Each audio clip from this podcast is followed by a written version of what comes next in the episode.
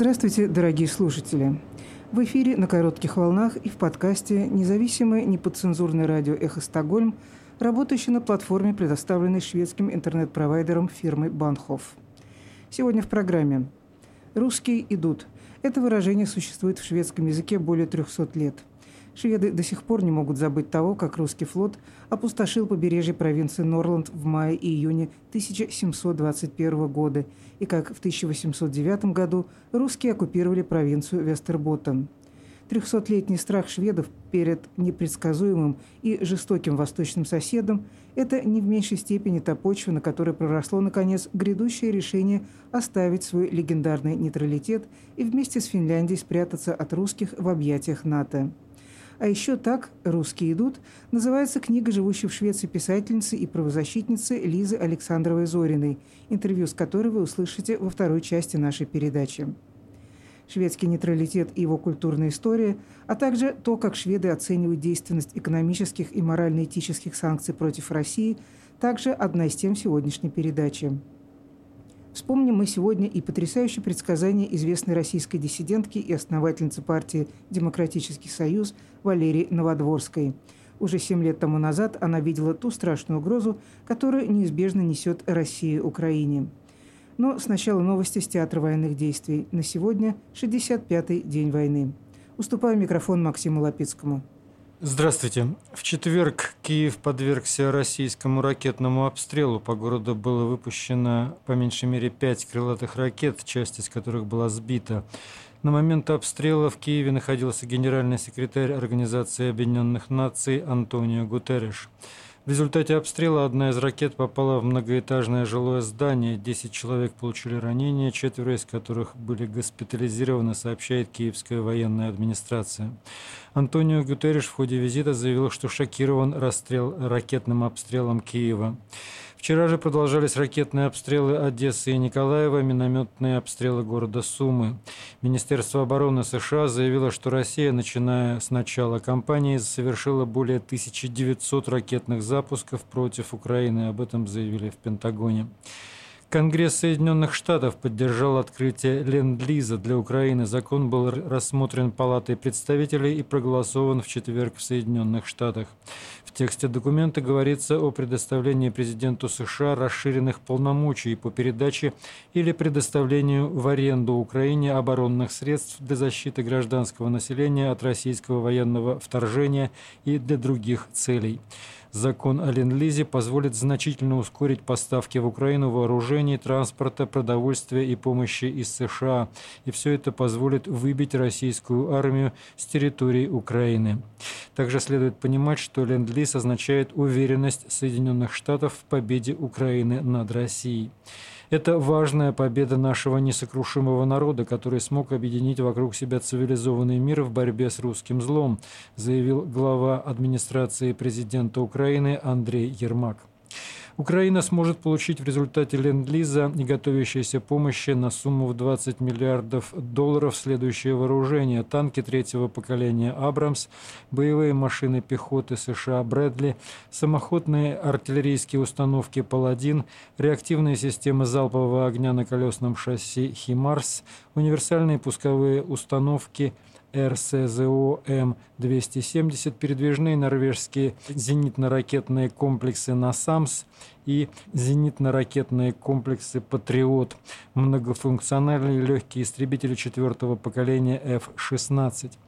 Американские аналитики считают, что возрождение Ленд-Лиза имеет огромное историческое значение, поскольку в 1941 году подобная инициатива стала решающим фактором, позволившим союзникам одержать победу над нацистами во Второй мировой войне. Глава Пентагона заявил, что считает наиболее важным поставки Киеву таких систем ПВО дальнего действия, как С-300, которые смогут ре сыграть решающую роль на поле боя. Система С-300 поступила ныне в распоряжение Южной военной группировки украинской армии, сообщают военно-воздушные силы Украины. Польша передала Украине 200 танков Т-72, что позволит оснастить две танковые бригады, об этом сообщило польское радио. Организация по безопасности и сотрудничеству в Европе, ОБСЕ, прекратила свою миссию наблюдателей в Украине после восьми лет работы, так как Россия наложила вето на продление этой миссии. В заявлении ОБСЕ говорится, что организации не удалось обойти возражения России во время мартовской встречи. Наблюдатели ОБСЕ были в значительной степени выведены из Украины после полномасштабного вторжения России в конце февраля, но административный персонал остался, а четыре локальных сотрудника были задержаны в Донбассе на востоке Украины. Генеральный секретарь организации Хельга Мария Шмидт заявила, что организация будет продолжать настаивать на освобождении своего персонала, будет бороться с угрозами и дезинформацией. В ОБСЕ 57 стран-членов на трех континентах, включая Россию, Украину и США. Советник Офиса президента Зеленского Михаил Подоляк рассказал в программе Юлии Латыниной, почему российский газ продолжает подаваться транзитом через Украину Стокгольм. Послушаем российский нефтегаз, который, соответственно, финансирует войну в Украине. Но очень многие также спрашивают, а почему, поскольку этот газопровод проходит через украинскую территорию, почему Украина до сих пор поставляет этот газ? Более того, насколько я понимаю, ремонтировала этот газопровод, когда по нему били российские снаряды. А, очень хороший вопрос это вопрос контрактных обязательств, которые есть у Украины перед третьими странами. И, безусловно, а, мы, кстати, между прочим, не один раз поднимали этот вопрос, что давайте газопровод в Украине, он перейдет в, концессию, в концессию да, с нашими, нашим партнером вместе с Украиной, да, чтобы Европа покупала газ на границе Украины и соответственно, владела трубопроводом, который идет по территории Украины. И таким образом мы ушли от газовых войн э, с Российской Федерацией, от всех этих спекуляций. А, второе, здесь очень важно было понимать, что мы хотели уйти от всех этих конфликтов и, и изначально. Второе, безусловно, там объем газа, который идет по трубопроводу в Украине, да, он, во-первых, сокращается постоянно из года в год, то есть его все меньше и меньше и меньше. И Россия поэтому и шла и по Северному потоку 1-2, и по Голубому потоку, и по южным своим веткам и так далее. То есть для того, чтобы и по белорусской ветке, да, для того, чтобы уйти от транзита вообще совершенно от транзита через э, украинскую территорию. Тем не менее, на сегодняшний день еще некоторые страны, у которых прямые контракты с Российской Федерацией, а ведь газ это не нефть, давайте разделим. Газ это длинные контракты, если нефть это короткие контракты, там действительно можно операционно работать. То есть с газовыми контрактами э, немножко сложнее, они же там годичные, двухгодичные и так далее. Так вот, некоторые страны до сих пор, оплатив продукт, они его должны получить. Это контрактные э, обязательства России а здесь Украина просто появляется как э, страна-посредник, транзитер, не более того. То есть мы не можем отказаться транзитировать российский газ куда-то, если он уже оплачен, и по сути это продукт уже другой, э, третьей стороны. Я думаю, что все эти вопросы, вот э, технические вопросы по разрыву любых коммуникаций с Российской Федерацией, бизнес-коммуникаций, Украина тоже будет решать параллельно с, со странами, заказчиками продукта, ну то есть потребителями газа. Вот и все. По данным Генерального штаба Украины, летальные потери России в ходе военной кампании в Украине составили 23 тысячи человек. Независимая организация Conflict Intelligence Team, весьма консервативная в подобных вопросах, считает, что число потерь российской армии составляет по меньшей мере 10 тысяч человек убитыми из рядов российской армии, не считая ополчения ДНР и ЛНР, а также потерь в российской Росгвардии. За сутки уничтожены 15 воздушных целей противника, сообщает Генштаб ВСУ. Один самолет, пять крылатых ракет, 9 беспилотных летательных аппаратов оперативно-тактического уровня. Оперативная обстановка, по данным Генштаба Украины, следующая. На Волынском и Полесском направлениях активных действий российские войска не проводили. Признаков формирования наступательных группировок не обнаружено. На Северском направлении изменения в деятельности и составе группировки противника не обнаружены. На Слобожанском направлении Россия продолжает сосредотачивать усилия на удержании занимаемых позиций в районе города Харькова и пытается нанести огневое поражение подразделениям ВСУ на отдельных направлениях. На Изюмском направлении активных наступательных действий не проводилось. Основные усилия сосредоточены на ведении разведки, выявлении оборонных позиций подразделений сил обороны Украины и их поражения огнем артиллерии. На Донецком и Таврическом направлениях с целью недопущения перегруппировки украинских войск Россия производит обстрелы позиций из артиллерийских орудий, минометов и реактивных систем залпового огня вдоль всей линии столкновения. Российские войска продолжают блокировку подразделений Украины в Мариуполе в районе завода «Азовсталь». На временно занятых территориях оккупационные российские власти продолжают осуществлять меры по ограничению передвижения и задержания местных жителей и блокированию гуманитарных грузов с территории Украины. Российские войска провели несколько успешных локальных атак из Херсона в сторону Николаева, сообщает Американский институт изучения войны. Также сообщается, что россияне увеличили темп артиллерийских ударов и авиаударов по украинским позициям на Азовстале в Мариуполе. В атаках непосредственно на юго-восток от Изюма в сторону Славянска силы РФ не добились большого прогресса и, вероятно, будут пытаться обойти украинскую оборонную сторону, атакуя дальше на запад. Армия РФ пытается увеличить темп наступления. Вероятно, самые важные бои на Донбассе пройдут уже в ближайшие 2-3 недели. Украине осталось дождаться необходимого вооружения, дабы контратаковать.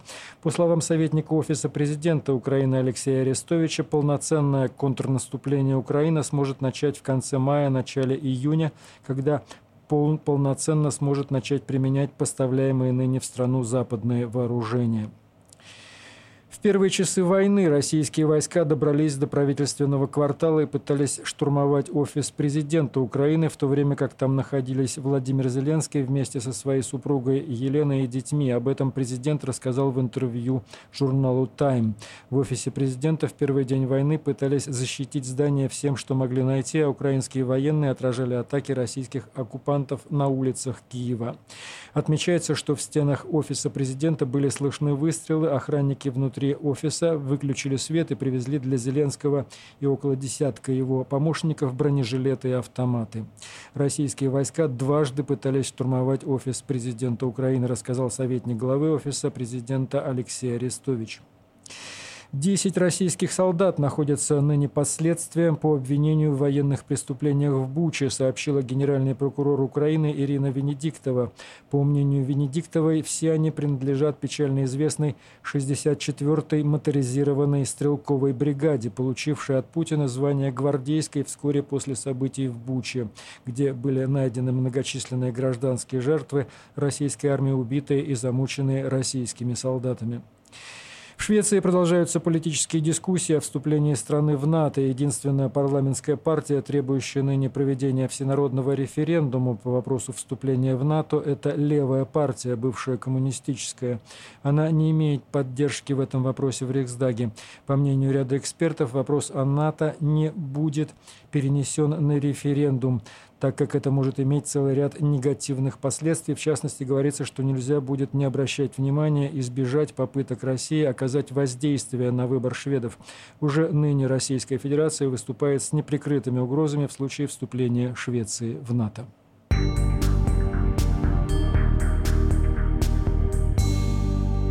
Вы слушаете радио «Эхо Стокгольма». Передо мной статья из научного журнала «Форшнинг ок Фрамстек. Исследование и успех». Мнение известного шведского исследователя проблем России, автора книги «Павшая империя» Мартина Крага. Он пишет. 24 февраля миру открылась совершенно новая глава. Обнаженная агрессия, которую сейчас демонстрирует Россия, беспрецедентна в современной истории. Невозможно представить, чтобы одна из крупнейших стран, обладающих ядерным оружием и являющаяся членом Совета Безопасности ООН, не спровоцированно напала бы на соседнюю страну. Те из нас, кто следит за событиями, не исключали возможности того, что это произойдет. Но это был абсолютно худший сценарий, который сейчас реализуется. Мы до последнего надеялись, что этого не будет. Теперь наши худшие опасения сбылись. Теперь мы вынуждены считать, что Путин правит Россией самодержавно, основываясь на теориях заговора и параноидальных представлениях. Все говорит о том, что в политической системе нет уравновешивающих сил – Он убедил себя, что вторжение в Украину необходимо, чтобы вернуть России славу великой державы и гарантировать себе место в истории. На общем уровне поддерживается идея о том, что Россия должна быть одной из ведущих стран в мировой политике.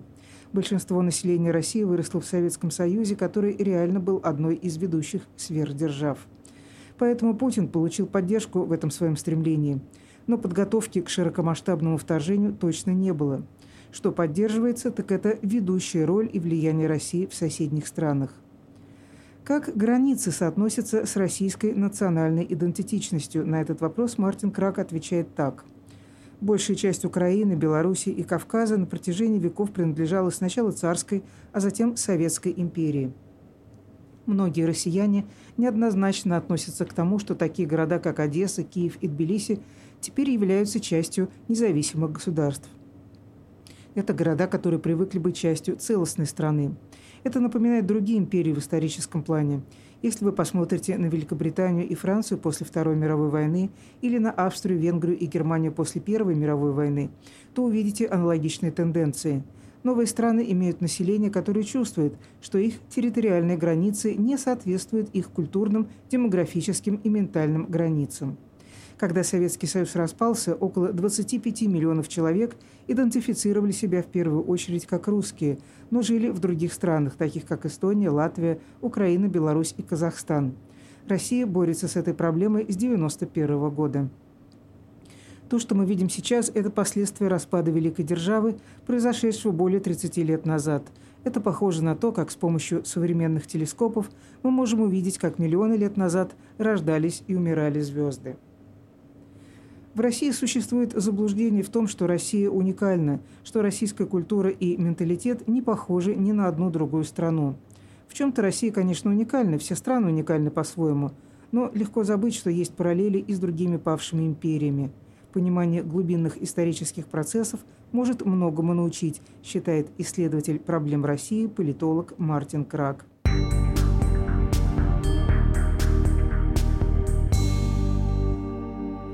Мы продолжаем передачу из Стокгольма. Санкции против Путина затрагивают все большее и большее количество россиян. Под таким заголовком вышла редакционная статья в датской газете «Политикен». С полок российских магазинов и супермаркетов смели весь сахар, а хлеб теперь, похоже, выпекается из более дешевой муки. Почему? Из-за путинской войны и тем нескольким миллионам россиян, у которых, несмотря на все неурядицы, есть деньги на отдых за границей, все равно не придется собирать чемодан, чтобы посетить популярные курорты этим летом. В общей сложности 37 стран прекратили авиасообщение с Россией. Российские туристы будут блистать своим отсутствием во Франции, Италии, Греции, Польше, Хорватии, Болгарии, Эстонии, на Мальте, а также в США, Канаде и в других популярных туристических направлениях. Не смогут они отправиться и на знакомые пляжи у Черного моря, где российские солдаты пытаются сейчас подавить Украину. Где-то в Кремле правительство, несомненно, пристально следит за всеми теми санкциями, которые обрушились на Россию после путинского решения о начале так называемой специальной военной операции на территории Украины. Однако точно так же, как Россия не сообщает, сколько солдат вернулись домой в мешках для трупов, не рассказывает Кремль и о том, как именно истекает кровью былая сверхдержава, как сильно по ней ударили санкции, или еще конкретнее, по кому из россиян они ударили. Готовя этот обзор печати, я случайно наткнулась на архивную запись передачи несуществующего более радио «Эхо Москвы». Вот что говорила семь лет тому назад советский диссидент, российский публицист и политик, основательница советской и российской оппозиционной праволиберальной партии «Демократический союз» Валерия Ильинична Новодворская. И вот как потрясающе актуально звучат ее слова сегодня. Они никогда не были стопроцентно советскими людьми. Не успели их в колониальную империю, в империю зла, заталкивали силой. И нельзя сказать, чтобы удачно, особенно западенцев. А как приветствуют друг друга сейчас украинцы на Майдане и почему? Слава Украине! героям слава. Ну, хочется это повторить, потому что они действительно себя героически ведут. Это приветствие УПА. Знаете, такие были хорошие организации, ходительные движения. Сражались с поляками, потом сражались с немцами, потом сражались с советской властью до 1956 года. А, потом практически вся западная Украина, в том числе и 16-летние хлопчики, отправилась на Колыму. Читайте Евгению Гинзбург. Э, крутой маршрут целыми бараками там оказались, э, коится и никогда не дадут ей прозябать в советском рабстве. Вот те молодые люди, а у меня слюнки текут и слезы одновременно от зависти, которые сейчас стоят на Майдане. Это люди, которые стоят не за бесплатные квартиры, не за решение проблемы ЖКХ, не за лишний кусок колбасы. Колбаса у них есть, и сало есть тоже они стоят за человеческим достоинством, вот за этим западным выбором. Они стоят э, с флагами Евросоюза. Они хотят отчалить от нашего э, гибнущего материка, э, который опускается на дно мирового океана – Эм, и никакие экологи нас уже оттуда не извлекут. А они хотят отчалить от гибнущей и прозябающей э, на коленях арабской России.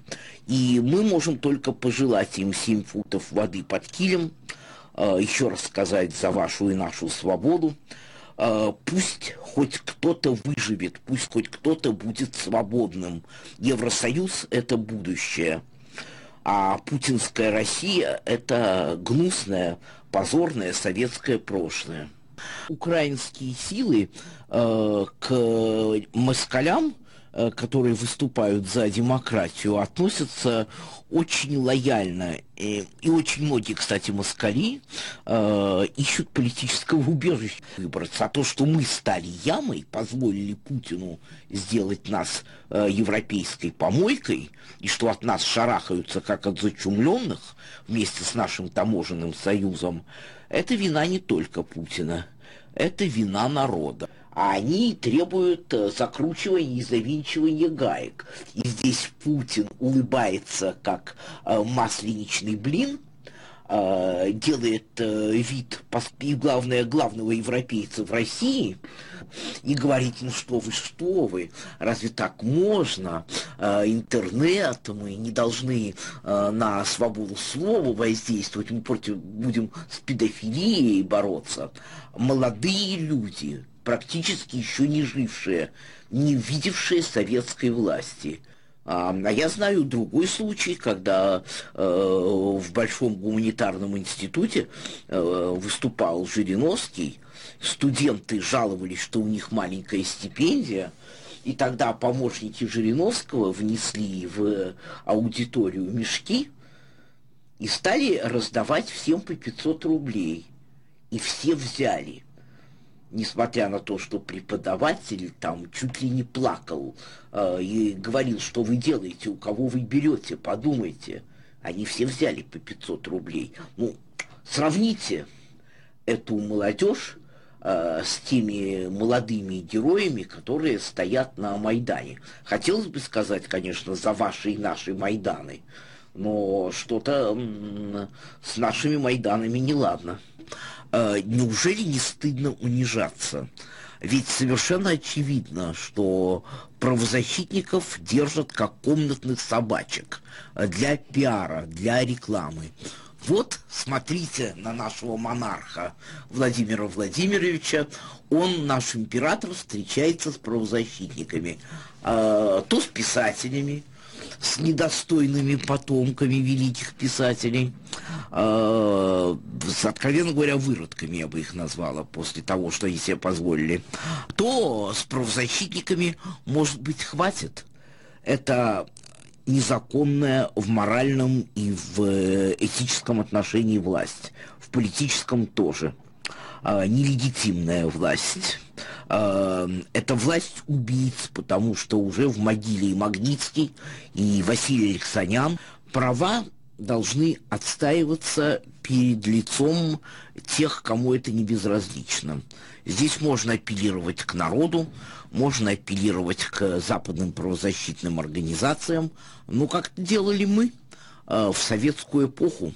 А правозащитники должны наконец понять, что происходит в Кремле, что с этой хунтой общаться позорно, а, что добрый царь ничего не знает. во всем виноваты злые бояре. А, может, хватит в это играть? Э, это недостойно. И скажите, наконец, народу, что у вас э, нет законной власти, что в Кремле преступная власть. Готовьтесь э, голосовать против этой власти, готовьтесь к кампании гражданского неповиновения, там готовьтесь к всеобщей политической стачке. А если правозащитники сотрудничают с этой властью, то не зовите тогда людей на Майдан протестовать. С незаконной властью не разговаривают. Здесь заложники взяли всю страну. Причем с ее согласия. Террористы выставляют определенные требования, как правило. Э, там или вывести террористов, которые сидят в Кремле, слишком большие требования, чтобы им навсегда отдали души, тела, страну э, вместе с ее бюджетом, вместе с ее давно потерянной честью, с ее будущим, и чтобы они остались у этой власти вечно, а, а народ чтобы не роптал. Извините, э, эти требования невыполнимы. Здесь нельзя вести переговоры. Переговоры могут быть только об одном. На каких условиях и как скоро эта власть уйдет и объявит досрочные парламентские и президентские перевыборы. Но, к сожалению, э, до этого народ э, должен сделать западный выбор. Вы слушали архивную запись голоса Валерии Ильиничны Новодворской, сделанную незадолго до ее преждевременной кончины в 2014 году. Журналист Юрий Гурман встретился с живущей в Швеции писательницей и общественным деятелем Лизой Александровой Зориной. Лиза Александрова Зорина, автор книги «Рюссен Комер», которая вышла в конце прошлого года в России.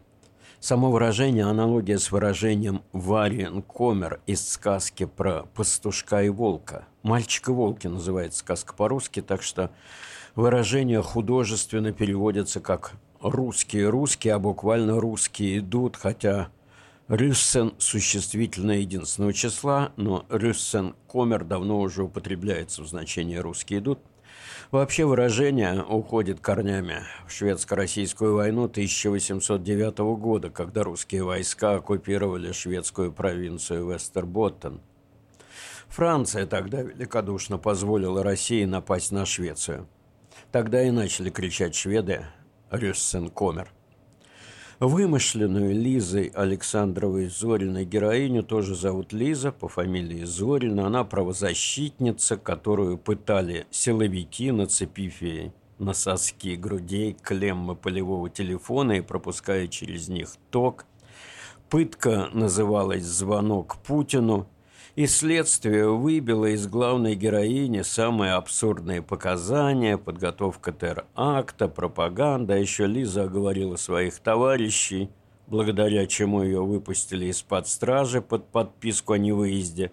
И она тут же бежала в Швецию, где я получила со временем статус беженца, но измучилась от шведской бездуховности и ото всех русских в Швеции, имя которым на самом деле «Интернационал».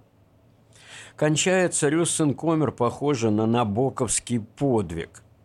Вернувшуюся Лизу встречают три полицейские машины и жестокий удар сапогом в живот. Опять обманули. Но наш разговор с Лизой был в очень небольшой степени об ее книге. И это понятно, когда идет война. Ну, это книга о русскоязычном мире Стокгольма русских, украинцах, э, армянах, грузинах, всех э, жителях бывших советских республик, скажем так, приехавших сюда.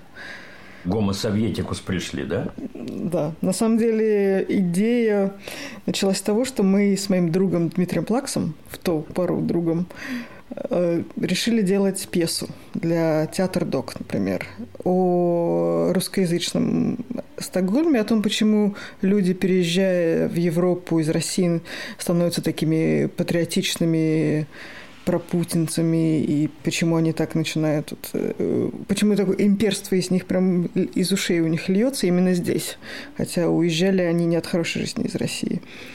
И я стала собирать разные истории, стала встречаться с людьми, собирала интервью, потом пьеса... Пьеса не случилась, а материала стало так много, что, что я из этого сделала книгу. То есть сюжет вымышлен, но очень много документального материала о кавказской мафии, например, об украинских рабочих.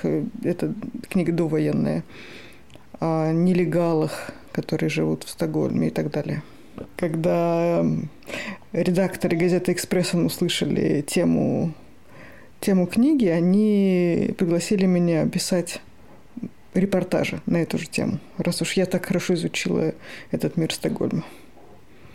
В чем его специфика? Специфика в том, что стокгольмцы, шведы представляют его чем-то очень однородным, очень простым, и они, в общем-то, наверное, сейчас с войной, да, украинцев стали выделять из этого мира. Понятно стало, что есть разница очень большая. Но раньше не, для них не было разницы между ингушом, э, русским, украинцам и казахам. То есть весь этот мир казался совершенно одинаковым. Не было разницы между нелегалами и политическими иммигрантами. То есть никто не вдавался в подробности, в детали, в нюансы. Это не такой большой мир, не такой, может, большой, как ну, арабский мир, например, Стокгольм, о котором очень много пишут. Ну, стокгольмцы, о которых вы говорите, мне трудно себе представить, что это за категория людей. Есть стокгольмцы, которые никогда за пределы Астермальму, скажем, центрального района не выезжают, или или Сёдермальма, если бы, бы у них была возможность, наверное, они пошли бы стенка на стенку, но такого не происходит. Я уже не говорю о таких районах, как, скажем, та же самая Шист или Ринкебю, куда нога, скажем, культивированного, что ли, шведского человека угу. никогда не ступала. Угу. Так что представления эти о мигрантах, как вы говорите, чеченцы, ингуши и, и прочее. Это, наверное, чисто умозрительное, которое заимствовано из средств массовой информации, из их репортажей чаще всего. У, О, из криминальных хроник. У стокгольмцев или... Да, у стокгольмцев. Ну да, наверное, но я описывала мир и Эстермальма, в том числе и Сёдора. То есть э, у меня героиня политическая э, беженка. И это дает э, какой давала в книге большой простор для... Можно было пробовать разные декорации. Как раз от Эстер Мальма и Сёдора до той же Шисты и Ринкебю. А сейчас э, пошел совершенно другой поток иммигрантов. Это украинские иммигранты. Это как-то изменило ваш взгляд на шведскую иммиграцию? Ну, это не иммигранты, это беженцы. Они здесь... Я, я, я бы даже сказал, я бы даже сказал, что не беженцы, а беженки. Беженки, Это да. то, что отличает эту миграцию. Очень сильно отличает, это правда. Это в основном женщины с детьми. Это, конечно, очень новое. Мне кажется, шведы тоже не, не, не привыкли к такому потоку именно женщин с детьми и пытаются сейчас очень быстро перестроиться с тем, как их принимать и какую помощь им оказывать. Ну, конечно, книга... Очень сложно говорить о книге, которая была написана до войны, которая описывала довоенную ситуацию, потому что все очень сильно изменилось сейчас. Потому что тот украин... украинский мир, который там описан, это мир э, людей, приезжающих сюда на заработки – часто остающихся на нелегальном положении, потому что у них нет разрешения на работу. Люди, работавшие здесь по-черному, очень люди, которых обманывали, кидали на деньги, э, которые проходили здесь, ну, которые, которые очень тяжелую жизнь здесь э, проходили для того, чтобы отправить деньги домой. И вокруг которых образовалась та же чечено-ингушская мафия, которая помогала выбивать из э, там, польских, и украинских и российских э, строительных служб зарплаты за, пол, за половину. Как бы, и русскоязычные разные мошенники, которые наживались на них. То есть это, это группа людей, вокруг которых складывалось еще очень много разных групп, наживавшихся на них. Сейчас это немножко другая ситуация, но я думаю, что как, если говорить обо мне как о журналисте, то я слежу за этой ситуацией именно с той же точки зрения, что эти женщины, приезжающие сюда как бежен, беженки, э, все ищут работу, они очень плохо знают язык или не знают совсем, они не могут здесь работать по профессии своей, и, э, во-первых, уже обрушивается сейчас э, рынок труда, обрушиваются зарплаты. Все знают, понимают, что хорошо, если раньше мы платили 100 крон э, за уборку в час, то этим бедолагам можно по 50 платить, можно их кидать на деньги. Я думаю, что э, будет не очень... Их тоже будут очень сильно использовать. И я как журналист, я хочу следить за этой ситуацией, чтобы об этом писать и чтобы рассказывать людям, чтобы они не попадали в такую ситуацию. Ну, это самое мягкое, наверное, кидало. Вот сейчас полиция провела такой рейд, который называется «Клиент». Это вольный перевод на дословно. Это называется рейд «Треска». Так в Швеции называют треска, называют покупателей сексуальных услуг. Покупка запрещена в Швеции, продажа разрешена. И в ходе этого рейда поймали 38 покупателей, и из них 30 покупали услуги именно украинских женщин. И при нашем материальном обеспечении украинских мигрантов, которые приехали сюда – ну, практически в том, чем они были, угу. когда они бежали через границу. И если им платят, э, предположим, 70 крон в день в лучшем случае, то это, как бы все понимают, открываются шлюзы вот именно в мир приключений, будем говорить. Сто процентов, потому что даже до войны, до вот этого потока такого количества женщин, это была та же самая ситуация. У меня была одна героиня, которая э, приехала работать уборщицей. Она экономист по образованию, но она совершенно не знает языков. Она в Украине работала на двух работах, здесь она могла уборками себе зарабатывать намного больше, содержать сына и мать в Украине. Она очень хорошенькая, прям как куколка. Маленькая такая, изящная, красивая – ей нет нигде покоя. Она не хочет ничего, она не хочет продавать свое тело, она не хочет заниматься сексом с мужчинами за деньги. Она хочет убираться, она говорит, я хорошо это делаю, я профессионал своего, вот я, я могу работать тру, вот, на тяжелой этой сложной работе физически, но меня это устраивает, я могу. Но все мужчины, естественно, и... Одинаково, что ли? Нет, просто в этой ситуации женщина в такой положении, в котором мужчина считает, что ее легко, этой ситуацией легко воспользоваться. То есть то, что предлагали, предлагали ей каждый день по несколько раз, клиенты, начальники, посредники, кто угодно, соседи по квартире, потому что, естественно, все они снимают комнату или койко-место. А, клиенты запирали в подвале, она влипала в разные всякие истории. И это было еще до этого потока женщин. Да, эта ситуация будет только хуже. А здесь скорее даже не интересен, а, не знаю, нужного слова здесь не найду, но вот сам подход э, шведского человека, который готов покупать такие услуги, который понимает, что идет война, понимает, что женщины находятся в безвыходном положении, нужно кормить, не знаю, детей, мам, бабушек, все приехали, по четыре поколения встречаются.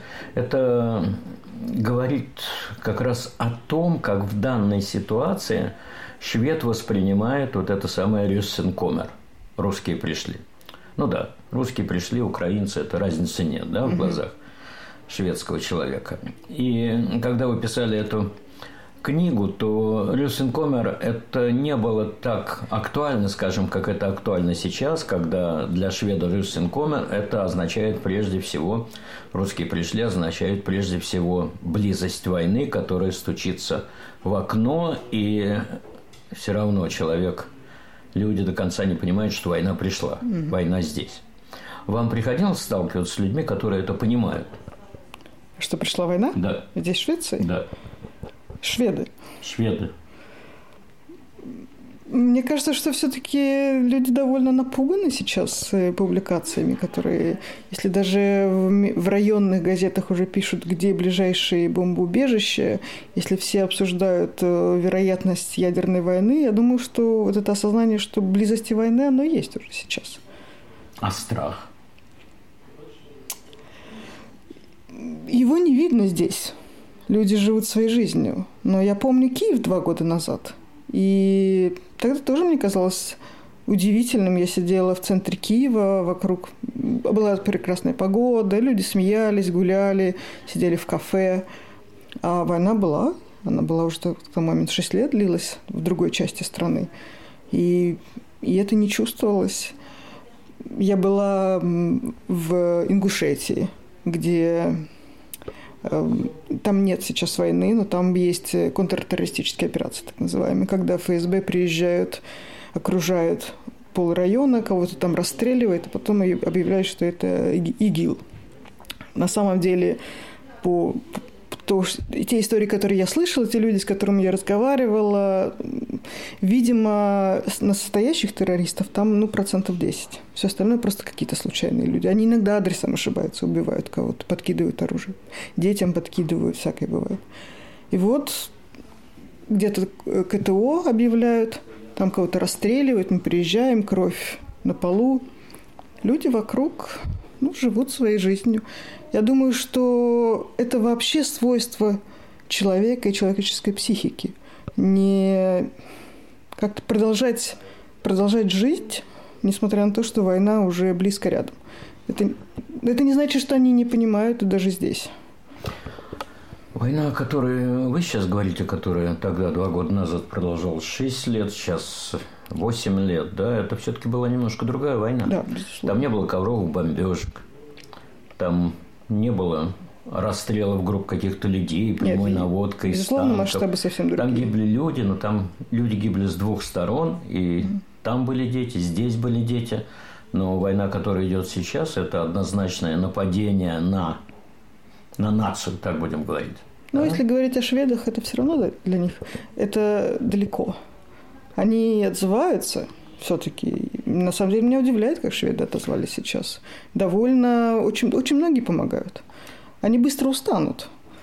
Но... Вот, вот это вопрос тоже для меня, потому что люди, с которыми я сейчас разговариваю, это и молодые совсем ребята, которым 20, 22, 25, которые постоянно ездят границы, они купили автобусы, и с того же самого Стермальма, угу.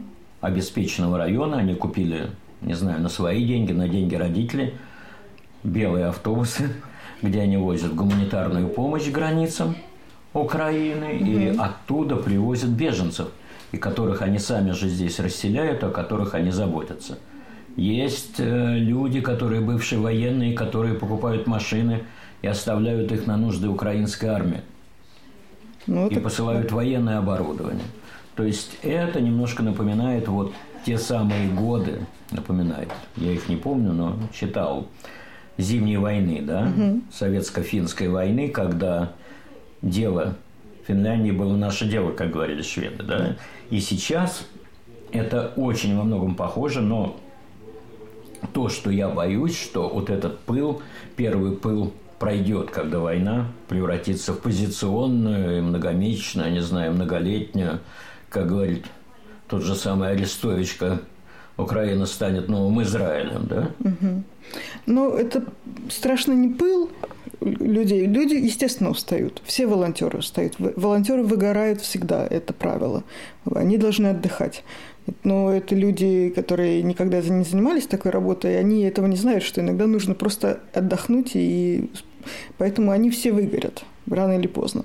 Но страшнее это не они, не на них держится как бы оборона Украины и а вот то, что их правительства европейские хотят, чтобы все это как-то сошло тихо, какой и как, чтобы ситуация разрулилась, чтобы все более-менее откатилось. Вот это пугает на самом деле. Ну, я совершенно не уверен, что правительство, правительства этого хотят, потому что а, за мое шведское время, за мое проживание в Швеции – такого подъема среди правительств я просто никогда не видел. И сейчас уже, как мне кажется, совершенно очевидно, что правительство, не знаю, мы говорим с вами о разных или одинаковых правительствах, угу. но вот эти правительства, они уже идут просто в кость. Если говорить о шведском, шведское и финское, просто Россия очень близко к ним. А все остальные, вот уже и австрийцы приезжали, пытались договориться, Арестович правильно говорит, что Украина не получает оружие, которое необходимо. Украины военная помощь совершенно недостаточно. То есть все хотят более-менее, чтобы как-то так все разрешилось. Судьба Украины мало кого волнует. Из... Э, не, не, не согласен совсем, Лиза. Я думаю, что судьба Украины как раз многих волнует. И э, с наступательным оружием, я думаю, что это вопрос времени. Поставки эти будут все равно. А, то, о чем говорят сейчас шведские военные, что вот эти вот все системы, например, тот самый Патриот, да, противоракетный комплекс, что там довольно сложная сложная система сама по себе, и все описания, они на английском языке, я не знаю. Я всегда им говорю, что у меня как бы нет сомнений в том, что украинские военные, они овладеют, овладеют этим украинским, Безусловно. английским языком легко.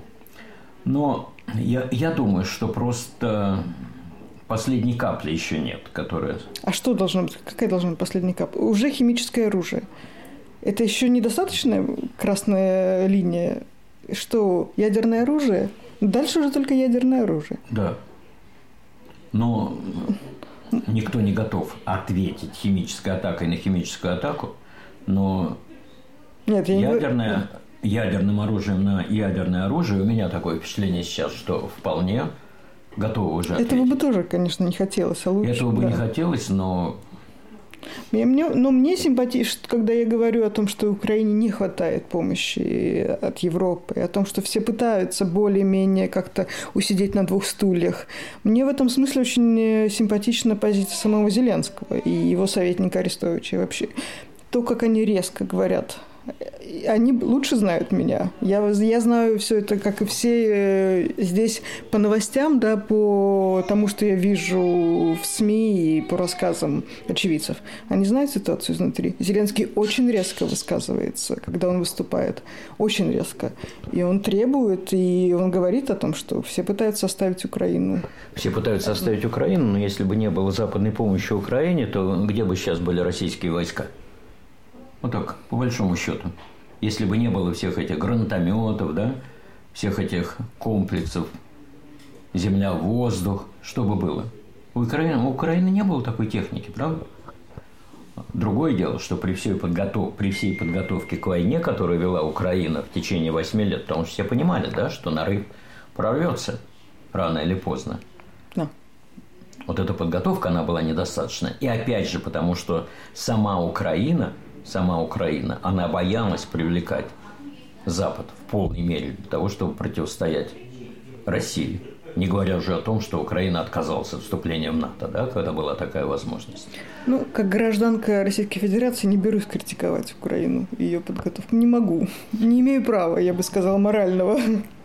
Ну да, у вас, у вас сложная позиция, сложнее, сложнее моей. Именно поэтому, кстати, в книге в Русинкомер, это ироническое, в общем-то, название для этой книги, я стала писать именно об этой группе украинских э, мигрантов, нелегалов, которых я здесь встречала, их история описывала. Потому что как журналист и как, писа... как журналист я не могла рассказывать эти истории о том, как украинцам тяжело живется в Швеции. Потому что после Крыма и после Донбасса я не имею права, как россиянка, очень много вещей говорить об Украине. Что-то я где-то думаю, что-то мне не нравится, не имею права. И также с судьбой украинцев, ситуацией с украинцами, которые я видела здесь, когда собирала истории, когда ходила здесь по разным э, там, всяким нелегальным квартирам, где заселенным нелегалами и так далее, стройкам, где нелегалы работают. Описать это в статье я считала, что ну, не имею права. Ну, теперь ты увидишь, что ошибались, да? Кардинально причем. Почему? Именно потому, что вы гражданка России и несете на себе, как вы, как вы себе представляете, груз этих российских преступлений, но это совершенно неправильно. Я писала в книге. Я писала, я посчитала, что как писатель, тут в книге я имею больше свободы. Я писала, что могла. А как журналист нет. Какое у вас впечатление сложилось об Арестовиче? Потому что фигура, которая воспринимается самими украинцами довольно неоднозначно. То есть э, есть арестовчане, а есть другой лагерь. А, я разговаривала с ним 25 минут. Он дал мне 15 минут для интервью. Я так понимаю, что это вообще его такое время, сколько он может выделить журналистам. Мы проговорили 25. В 9 утра мы созвонились. У него было время только в 9 утра. Он был не в пижаме, но явно вот только встал. Я не знаю, сколько они спят. Но человек выглядел как... Ну, вот... А что не спросили? Постеснялась. Видно, что человек измоченный совершенно, что человек не спит Вы вообще. по скайпу? Мы говорили по мессенджеру, да. Я увид... я увид... Мне нужно было как журналисту посмотреть, что я разговариваю с ним, а не с каким-нибудь там пранкером вот. или секретарем, да. И я сказала, хорошо, а видео можем отключить. Теперь я на вас посмотрела, потому что, ну, все они просто работают не спят, постоянно работают, постоянно разъезжают и делают вообще огромное дело. Он на меня произвел впечатление очень приятное. Я не большой специалист а, по ВПК или войне, это вообще не моя тема. Но он производит впечатление очень разумного, очень трезвомыслящего, очень спокойного человека. Я видела, есть удивительный эм, стендапер, из, который живет в Сумах, практически оккупированный город. Оттуда он записывал разные э, такие комедийные ролики. И он делал стендап в бомбоубежище для людей. Очень оригинальный, очень смешные ролики. По-русски. Он, ну, собственно, русскоязычный довольно город Сумы. И один из его роликов был, была, значит, пародия на Арестовича очень, тоже очень смешная. Он пародировал то, как Арестович очень спокойно, очень выдержанно реагирует на весь апокалипсис, который творится вокруг. Я спросила у Арестовича, вы смотрели ролик? Он очень спокойно сказал, смотрел. Я говорю, ну и смешно? Очень хорошо, отлично, очень прекрасно передает какой я на самом деле. Ответил он таким же спокойным тоном, который высмеялся в этом ролике. Это многое говорит о человеке, который умеет э, оценить э, шутку в свой адрес. Когда все вокруг рушится. Когда все вокруг рушится. И я вам рассказывал, Лиза, что сейчас к нам на радио, на эхо Стокгольма. Стокгольм, кстати, город братим Киева сейчас стал, знаете, да? Нет, не знала. Прекрасно. Я слышала разговор, что это будет. Да.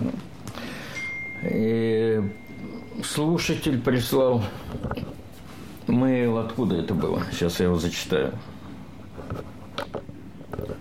слушатель из Германии, который слушает наши передачи или каким-то образом их поймал. И у него вопрос, что значит «родина» в представлении россиян? Что это? Опять же, до войны, наверное, я бы, я бы точно ответила как-то по-другому о родине. Но сейчас как-то все поломалось, все разрушилось, и старые представления, и на вопросы... У меня нет... Не на все вопросы теперь у меня есть ответы. Поэтому сейчас... У меня, Хорошо, конкретно. У меня такое... Вы, вы россиянка, что да. для вас? Раньше я могла бы сказать, что это люди. Но сейчас я не могу этого сказать, потому что раньше я понимала, что есть власть, дерьмовая, если на радио Стокгольма так можно выразиться. Еще не так выражаться. Можно, да? Отлично. У нас же не подцензурная радиостанция Замечательно. сейчас. Замечательно. В отличие от того места, где я провел 27 лет. И, в общем-то, при такой власти, но ну, есть народ. Он обобранный, он, э, может быть, оболваненный, но, в общем, такой, какой он есть. И людей мне было этих жалко, и я людям этим сочувствовала, ездила в провинции, я смотрела, как они живут, и эти люди были мне родными. Но я не могу сейчас этого сказать о людях. Я знаю настроение в России. Мне сложно судить, конечно, из Стокгольма, но я пытаюсь, я спрашиваю своих друзей, своих родных, я читаю, что пишут в соцсетях. И я не могу больше сказать, что эти люди это вот что-то, это часть меня. И люди больше не, не, не родина. Язык, наверное. Картинка в твоем букваре? Язык, культура, наверное, так. И у вас же много друзей, Лиза, в Украине. Да, много. И второй вопрос слушателя. Что Родина для украинцев? Для украинцев, наверное, они больше, более могут определенно сейчас это ответить. Да? У них есть границы, есть, есть территория, есть эм, идеи, есть цвета флага, есть люди, есть война, есть мир, которого они хотят. Я помню, я помню Арестович где-то сказал, да, что сейчас у нас Запорожская сечь в современном варианте. Это Запорожская сечь, наверное, сейчас родина украинца. Возможно. А что же еще, третий вопрос слушателя, что же является родиной для российского правительства? И, наверное, здесь надо разделять же опять вопрос, да, для российского правительства и для Путина. Наверное, это разные вещи. Я всегда была убеждена и до сих пор убеждена, что их сердце лежит там, где их кошелек. Для них всегда были важны именно, именно деньги. Это варье, в первую очередь. Просто они теперь, как мы видим, довольно неоднородны. Есть вот просто варье-варье, а есть варье, которое за годы без, такой безграничной власти уже настолько поехало умом, что э, кроме, кроме награбленного, кроме вот сохранения всего этого и власти, им еще имперские идеи подавай. Но в целом их родина – это вот там, где у них, там, где хранится их награбленное. Просто по воле судьбы и их гениального, так сказать, управления страной теперь многие из них заперты в России вместе со своим награбленным, и теперь их родина там. А в принципе их ничего с Россией больше не связывает, кроме санкций. То есть э, русский мир, который был для них родина, который расползался, я помню такие картинки, как фашизм расползается по планете. Сейчас э, это все втянулось опять в пределы Российской Федерации, которая пытается вырваться в ту же самую Украину. Русский мир – вообще очень сомнительная такая словесная конструкция, потому что э, Крым до 2014 года был очень русским. Я, я в хорошем смысле этого слова сейчас уже нельзя, это только негативно несет, несет в общем-то, смысл. Но раньше это или Украина, Восточная Украина. Моя мама родилась в Дружковке, это Донбасс. И как, как, пока Украина была независимая, там говорили все на русском языке спокойно, свободно и все. И любили русских. Даже два года назад, после Крыма и после уже Донбасса, я была когда в Киеве, я смущалась уже тогда, как говорить по-русски, но я, не, я понимаю украинский, но я не говорю на нем. Люди были бесконечно приветливы. Они очень радовались. Был неловкий момент, они не знали мое отношение к Крыму, к Путину. Но когда они слышали, потому что я озвучивала сразу, чтобы не было недомолвок, они были абсолютно... Вот они открывали всю свою душу, мне все на распашку. Были все, все просто чужие незнакомые люди разговаривали со мной в магазине, когда спрашивали, откуда. Я говорила, что я из Москвы. Были так рады меня видеть. И вот, э, вот это для меня тот русский мир, который уничтожил Путин вот всем своим правлением. Они отняли Крым у меня, они отняли Восточную Украину у меня, теперь они отняли всю Украину. Конечно, русский мир был, пока не пришел Путин. Передача «Радио Эхо Стокгольма» подошла к концу. Слушайте нас на коротких волнах в диапазоне 31 метра на частоте 9760 кГц в 23 часа по киевскому и московскому времени.